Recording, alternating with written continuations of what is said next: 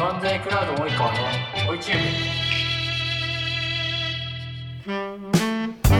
はい、えー皆さんこんにちは。今回の YouTube は監査役社外取締役による M&A 秘訣あるあるというふうにまあ題しまして株式会社 M&A クラウドでホームコンプライアンス室長である砂田有文に登壇をしてもらってですね、弊社代表取締役 CEO の及川敦弘との対談を通じて、まあこのあたり掘り下げていこうかなというふうに思っています。じゃあ最初にですね、あの砂田さん、ご自身のちょっと自己紹介していただいてもいいですか？まあ、私ですね、砂田と申します。えっと、もう40過ぎているので、アラフォーというか、あの、アラフィフに近くなってきたのかなって感じでございます。キャリアとしては、2005年に、えー弁護士として法律事務所に入って、法律事務所を2つ経験した後にアメリカに今留学をしたり、まあ、シンガポールで働いたりと、まあ、IT 企業との関係でいうとグリーという、まあ、ゲームプラットフォームの会社に2013年にジョインをしておりますグロッサムという、まあ、アドテクの事業会社があったんですけれど、まあ、そこの取締役を1年やってその後、えーレビックパートナーズという、えーまあ、ファンドの運用会社の方に、まあ、転籍をしまして、えーそちらで、えー約5年ほど、えー仕事をした後に今回2021年の1月で、えー、M&A クラウドの方にジョインさせていただいているという形でございます。まあ、弁護士としてはそう佐藤法律事務所という法律事務所の方で兼務をしているという形です。はい、ありがとうございます。と、まあ、監査役とか社外取締役とかご経験もいろいろ多いと思いますし、まあ、いろんなまたお仲間の方というか同じようなことをやられてるお知り合いの方も多いと思いますので、で今日はそのあたりの、まあ、個別事例はちょっと語るのは難しいとは思いますけども、はい、まあ、一般的に M&A を検討する際に社外取りであったり監査役であったりしたときにどういう観点が話されるのか、まあそのあたりを深掘っていけたらいいなというふうに思っています。はい、はい、えーでは早速なんですけど及川さんにちょっとお渡ししたいと思うんですけどさん大丈夫でしょうか？はい大丈夫です。須田さん今まで監査役と社外取りだとどの企業にいたのか紹介してもらうことは可能だったりしますか？上場会社という意味だと4つあります。えー一つは下の方から言いますと、下からえっと、東証2部の東洋刃物という工業用刃物の、まあ、老舗の大正時代からあるような会社なんですけど、まあ、そこの、えー取締役をやっていたことがございます。あと、ちょ先日、あの、業者と資本業務提携しましたけど、メイコーという、まあ、神奈川の、えープリント基盤の、えー最大手の、えー会社の活躍をやっていました。あとはですね、上場会社でいうと、都内ですと V キューブさん、えーウェブ会議システムで、まあ、新型コロナウイルスの、まあ、影響がございまして、従業績は非常に好調なんですけれど、まあ、そこの監査役を務めさせていただいております。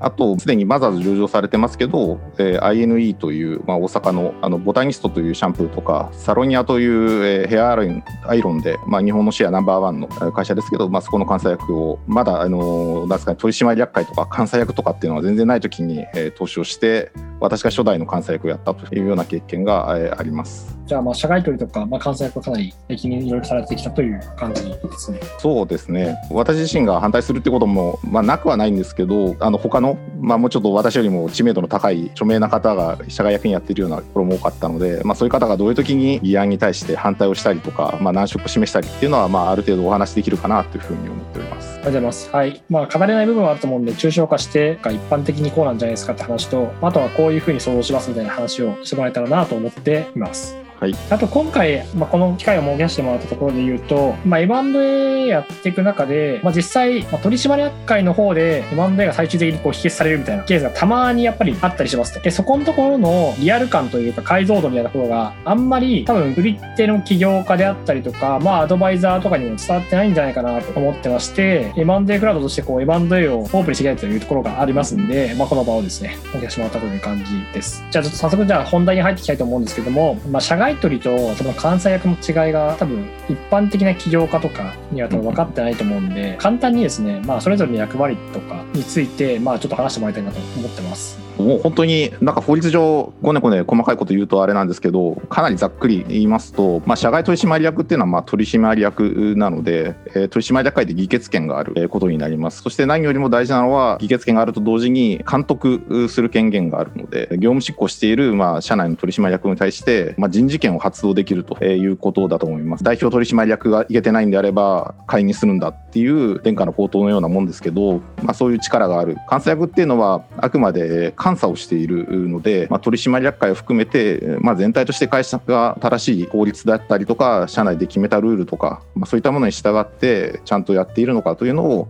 確認し、まあ、最後に監査報告という形で株主に対して、えー、適正にやってますっていうようなことを報告するというのが業務であり業務としては社外取締役と監査役というのはちょっと違うということになります。社外取でもなんか結構その弁護士とか会計士じゃない社外取の人とか著名な経営者とか入ってるケースとかもあるじゃないですか、はい、ああいう社会取りの人でどういう動きをしてるんですか？結構人それぞれではあるとは思うんですけれど、まあ、基本的には会社のまあ羅針盤の一つのような役割を期待されていることが多いのかなと思います。結構もうすでに成功されている方があの社外取締役になることが多いのでそうするとまあこういうフェーズの時はこういうことをした方がいいんじゃないかとかまあ、こういうことをやるべきだとか、まあ、そういったことを質問されると答えてるというのがまあ多いのかなでもなんかそこはなんか顧問じゃなくて社会取りにするんですね。さっきなんか人事権でこうこうされる可能性があるけど、そういう緊張感を持って社会取りにするんですね。まあ、最終的に IP を目指すんであれば、当然あの社外取締役何名か入ってないと、えー、審査できないので、まあ、そういう意味もあるとは思うんですけれど、まあ、そういうことによって緊張感が生まれれば、会社の成長も進むというふうにご判断される、まあ、スタートアップとか創業者の方が多いのかなっていう気がしてます。あとまあ株主からしても安心するみたいな。そうですね。全然知らない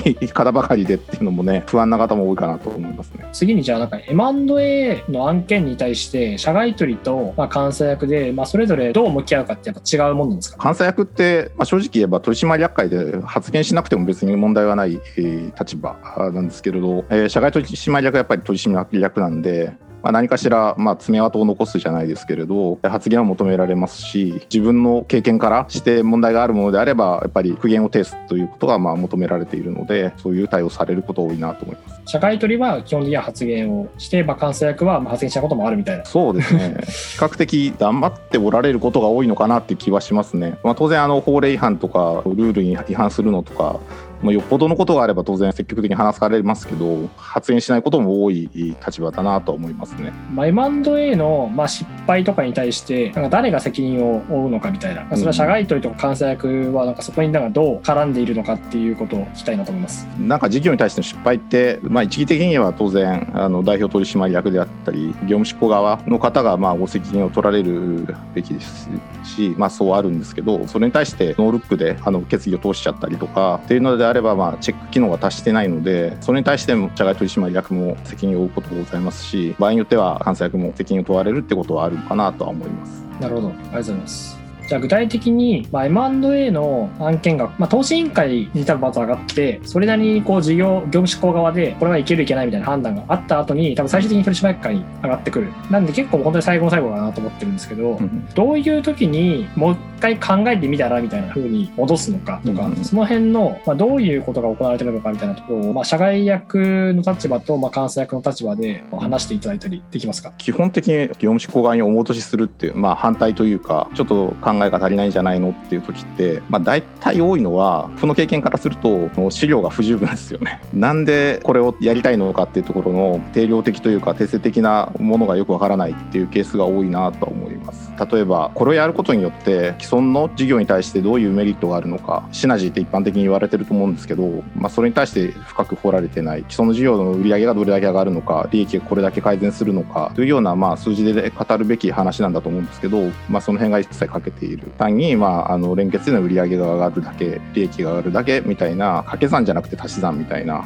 それぐらいしかわからないよっていうようなものの資料しかなくて買ったらどうなるのか買わなかったらどうなるのかっていうところの説明が、まあ、資料から全く見えないっていうようなケースの場合っていうのは基本的には知見のある社外役員の方であると反対されるのかなっていうのが僕のあの経験では多いかなと思います。なるほど。資料っていう話をじゃあ一回深掘りとすると、その資料は一般的に誰が作るものなのかって、まあこれは会社さんとか案件次第やってあったと思うんですけど、うん、一般的にはあれですよね、その起業家がピッチして、多分何らかの情報的には浅いので、それを景気がしっかり作るんですね。そうですね。まあ部署ね、あの会社によって違うと思いますけど、まあ経営企画の方だったり、投資事業みたいな事業を持ってるような会社ですと、そこの担当者が作ったり、能力的にね、あれば事業部門のトップの方が、あの、自ら手を動かすってこともあると思うんですけどいずれにしろ業務執行側の社員の方がまあ作るという形になりますね。じゃあ M&A でディールが通らないっていう場合はもしかしたら経営企画のところの資料が不備があったり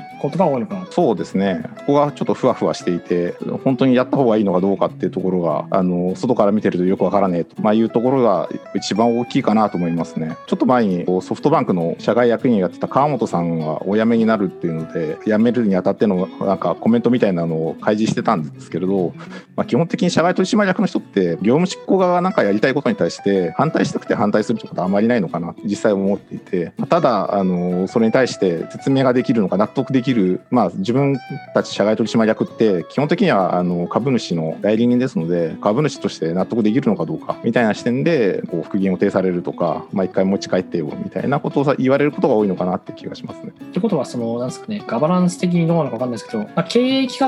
画も、まあ、事前に根回しとかまあ、すごい重要ってことなんです。根回しはしちゃいけないもんですか？これ結構難しい話で、はい、日本の会社だと「シン・ゴジラ」って映画とかって見たと思うんですけど、はいはい、会議体の前にレクっていうのをやるんですよね。あれを結構あの日本の大企業さんだとやられてたりするケースもあって、はいはい、あの事前に根回しで各役員の方をご説得して取締役会はあのすんなり通すみたいな。よくなんかそういうのこれも散見しますね、はい、まあでもあれって結構社内を疲弊させるだと思うんですよね。うん、実際の担当者の方いくつも資料作んなきゃいけなくなってしまうんでで同じことを何度も説明するっていうのは社内リソース取られますし ROI 的にいいのかっていうのはちょっとわからないところがあってそれだったらできればそもそもあの社外取締役の方、まあ、資料が1週間前か2週間前か分かんないですけど送られてきてそれをちゃんと目を通して自分でご判断ができるレベルの方をむしろ連れてきた方が ROI 的にいいんじゃないのかっていうのはあるのかなと思っていてまあケースバイケースなのかなっていうふうには思ってますね。FA がやった場合とかは、ある意味 FA の責任であることが多いんですかね。うん、まあ、最終的には、やっぱプリンシパルっていうんですかね、自分たちがまあ FA に対してグリップを握ってなきゃいけないので、FA が悪いってことはあまりないのかなと思いますけどね、ファシリテーションの部分で不備があるのは FA の責任だと思うんですけれど、最終的に社内を通せるかどうかっていうのは、社内のまあやりたいっていう方の能力と手腕というか、そういうところが大きいかなと。そこをなんか見極めるコツとか、もし砂田さんがあれば教えてほしいんですけど。自分のキャリアで言うと、やっぱりファンドにいたので、そうすると、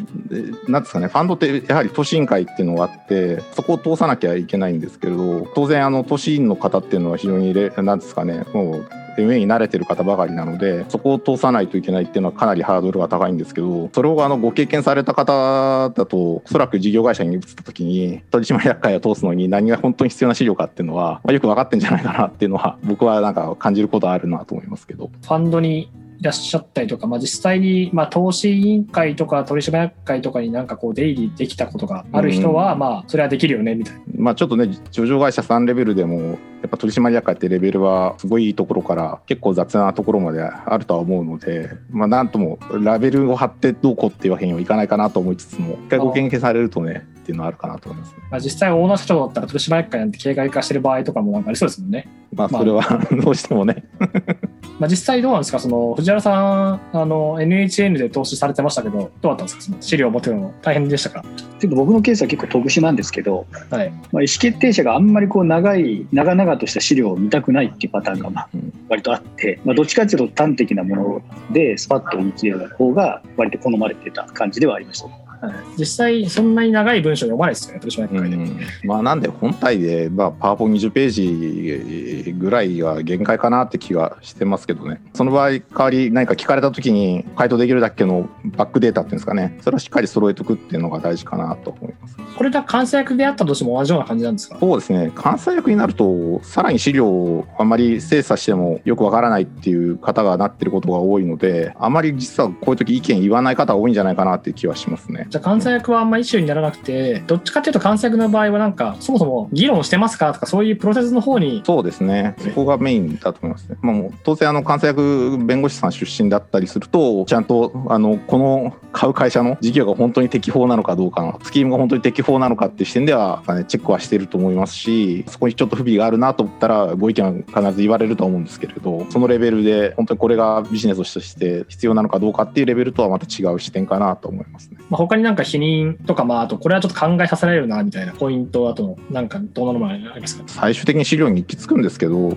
結局シナジーって言葉に逃げるとダメだよねっていうとこに行き着くのかなと思いますね。結局なんかイメージであの買った方がいいよみたいな話ってなんかいくらでもできるんですけどそれが実際本当にどれだけまあ MA も当然投資の一種なのでどこで我々これあの投資を回収するのかっていうのを考えなきゃいけないんですけど、まあ、そこに関して何も、まあ、明確な答えを出してくれないとか、まあ、そういったものに関してはやっぱりハードルが上がるなと思いますね。まあ、実際これで吟味したことが、まあ、開示にも反映されるわけですもんね。まあ、とあの上場会社であれば当然、昔に比べると適時開示も結構長く書く書いてくださいっていうのは、あの当局からまあご指導入るので、書ける必要があるなと思いますね。これ、まあ視聴者の方もぜひ適時開示をいろいろ見てほしいと思うんですけど、絶対シナジー書いてあるんで。昔はね、いくらでもなんかごまかしてたんでしょうけど、はい、だんだんだんだんなんかあのファクトに基づくものが 求められるようになってきたというか。はい例えば対象会社のバランスシートがすごいでかいぞみたいな、固定資産がなんかやたら大きいぞみたいな。在庫っぽいのすごい多そうだなみたいな。どういう感じですか？社会取り的には。固定資産でかいとまあこれ減損されないかどうかっていうのはやっぱり気にはなりますし。要は高値掴みになってないかっていうところは気にされるかなと思いますね。あと在庫に言うとやっぱり在庫回転率とか、まあ、そのあたりはやっぱすごい気になるなと思いますね。やっぱり悪くなればなるほど会社の業績っていうのは悪くなるのも目に見えているので気にされる方が多いかなっていう気はしますね。まあ、当然その在庫も買う会社によってマーケティングが変わるんで減損の対象じゃなくてサクサク売れてきますっていう、まあ、絵が描けるんだったらそれはそれでいいんでしょうけど役員借り入れがなんか謎に多いぞみたいな時とかどうですか？そのままにしとくってことはないと思うんですよね。やっぱりお金は返してで、まあ、それでまあご退任されるってことになるとは思うんですけれど何も気にせず買うって話になればやっぱりあのツッコミは入るなと思いますね。えー、役員報酬がなぜか2000万3000万あるぞみたいな。ちょっと高いやつですよね、はい、ほとんどの MA の時って多分投資担当者の方であのご調整されてるんだと思うんですけど、まあ、大体どの規模の売り上げで利益がある会社だったらまあどれぐらい CEO もらってるかってまあ大体統計出るんで、まあ、それに合わせた金額でまあ落としていって、えー、場合によってはサブの部分はアウトにしたりとか、えー、まあ成功報酬にされたりとかっていう形で、えー、と役員で残ってもらうとかそういったストラクチャーっていうのはやっぱりちゃんと組んでやるかどうかっていうのは視点として大事かなと思いますし、まあ、多くの社外取締役はそういうところ見てるのはとは思いますね。まあ、あとはそうですね、多分スタートアップだとよくあると思うんですけど、なんか赤字だけどバリエーションが10億超えてるぞみたいな。これ結構、多分業種によって全然考え方違ってるのかなっていうのはあって、はいはいはい、もうそれこそ GAFA みたいなああいうところと自分は張り合うんだって思ってるような人であれば、まあ、彼らものすごいバリエーションで買ってくんで、まあ、それに対して何ていうんですかね、まあ、当然だよねって思ってるところもあると思うんですよね。まあ、他方そういうところじゃない、まあ、もうちょっと岡大事業会社さんですと、まあ、そういうのはちょっと最初からもう無理ですみたいなご反応になられるし、まあ、当然高いからダメってことはないと思うんですよね。その後どういうシナジーが出るのかそこの技術を使って自分たちの既存のあのサービスがものすごく改善するんであれば最終的に安い話なんででどういうストーリーがちゃんと組めるのかっていうところを見ないといけないのかなって気がしますね。なんでまああのマーケットもそうだし自分たちの中のオペレーションというかねここにどうやってこのサービスが組み込まれていくのかみたいなところまでちゃんと説明しきるというかそういうのは必要なのかなと思いますね。投資も分かってるし自分たちの会社のオペレーションもよく分かってるっていう、まあ、両面がすごい理解の解像度の高い方じゃないとやはりなかなか難しいのかなっていう気がしますね。あ僕からもちょっと一件いいですか？あのいろんな会社さんそれぞれあるあるかなと思うんですけど社長案件ってまああったりする時あるじゃないですか、はいはいはい、社長がなんか持ってきてこれちょっとやっといてくれないかみたいな感じでまあ来ると、うん、現場としてはこの M&A、まあ、あるいは投資でもいいですけど、うん、本当に必要なのかと考えた時になんかそうでもないんじゃないかみたいなことでもあっても多分まあ社長案件だと結構従業員の立場だと止めるのは難しいと思うんですよね。でそういう場合っ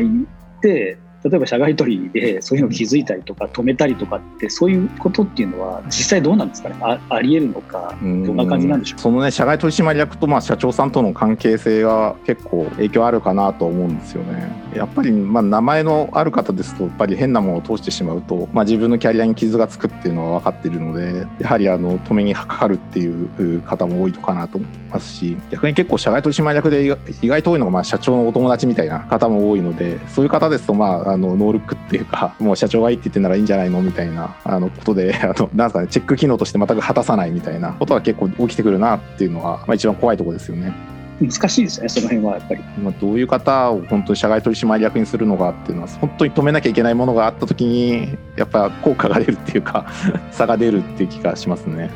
じゃあやっぱこれはなかなか外からじゃなんかどういう取締役会での機構なのかっていうのはなかなか分かんなそうですね。そうですね、まあ、実際の議論って表に出ないし、まあ、取締役会議事録の外に基本的には公表しないのであの本当に取締役会であの社外役員が効果を発揮したかどうかっていうのは何とも言えないっていうのがだと署名の案件で3年4年先の後に、まあ、よもやま話的にこうニュースになったりとかしてあの時あの人素晴らしかったみたいなのって後から出てきたりはするんですけどそういうのっていうのはまあ本当に限られるというかなんですかね各社ブラックブックスの部分があるなって気がしますね。なんだかんだやっぱり景気の人とかその担当者の技量、まあ、デューデリの質問をどこまでたくさんできるのかっていう、まあ、ちゃんといい質問できるのかっていうところと、うん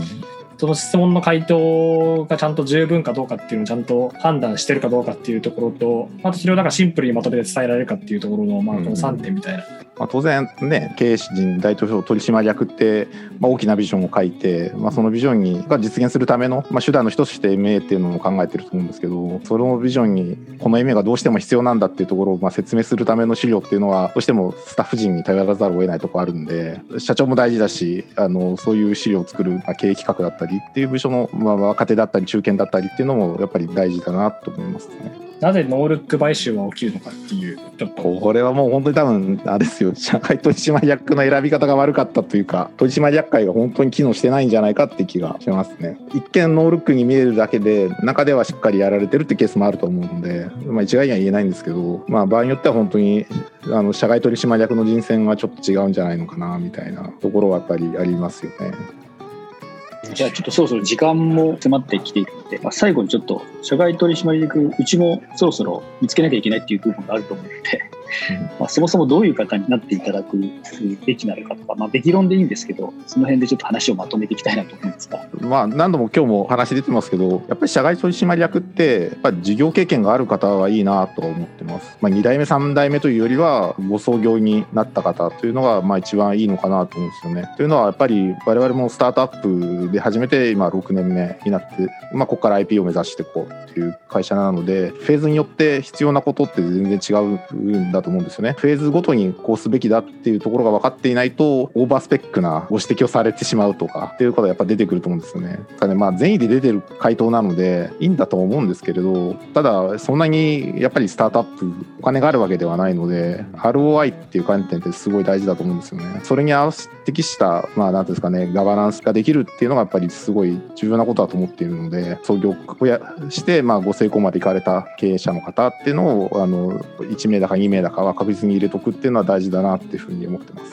はい、起業家が、まあ、そのこの会社で売ろうみたいなふうに思ってる起業家側も、まあ、そういう社外取りがいるかどうかっていうのをちょっと見るとちょっと参考になるかもしれないなというところでしょうかね。まあ、伸びしろっていう意味での一つの将来って見えないんで、まあ、今あるところから想像するしかないので、まあ、そういう意味では一つの加点自由にはなっていくんじゃないかなと思いますね。はい、どうもありがとうございました。ちょっと短い間ではありましたけども、えー、今日はその監査役社外取締役による今の秘訣あるあると題して、お送りさせていただきました。M&A で学ぶ投資に関わる皆様のご参考になれば幸いです。専門的なところでお話しいただいた砂田さんどうもありがとうございました。あはい。古川さんもありがとうございます。はい、ちょっとマニアックなテーマなんですけど、まあ、ぜひ、ぜひぜひ。はい、えー、ではこの辺で失礼をさせていただきたいと思います。どうもありがとうございました。ありがとうございました。失礼します。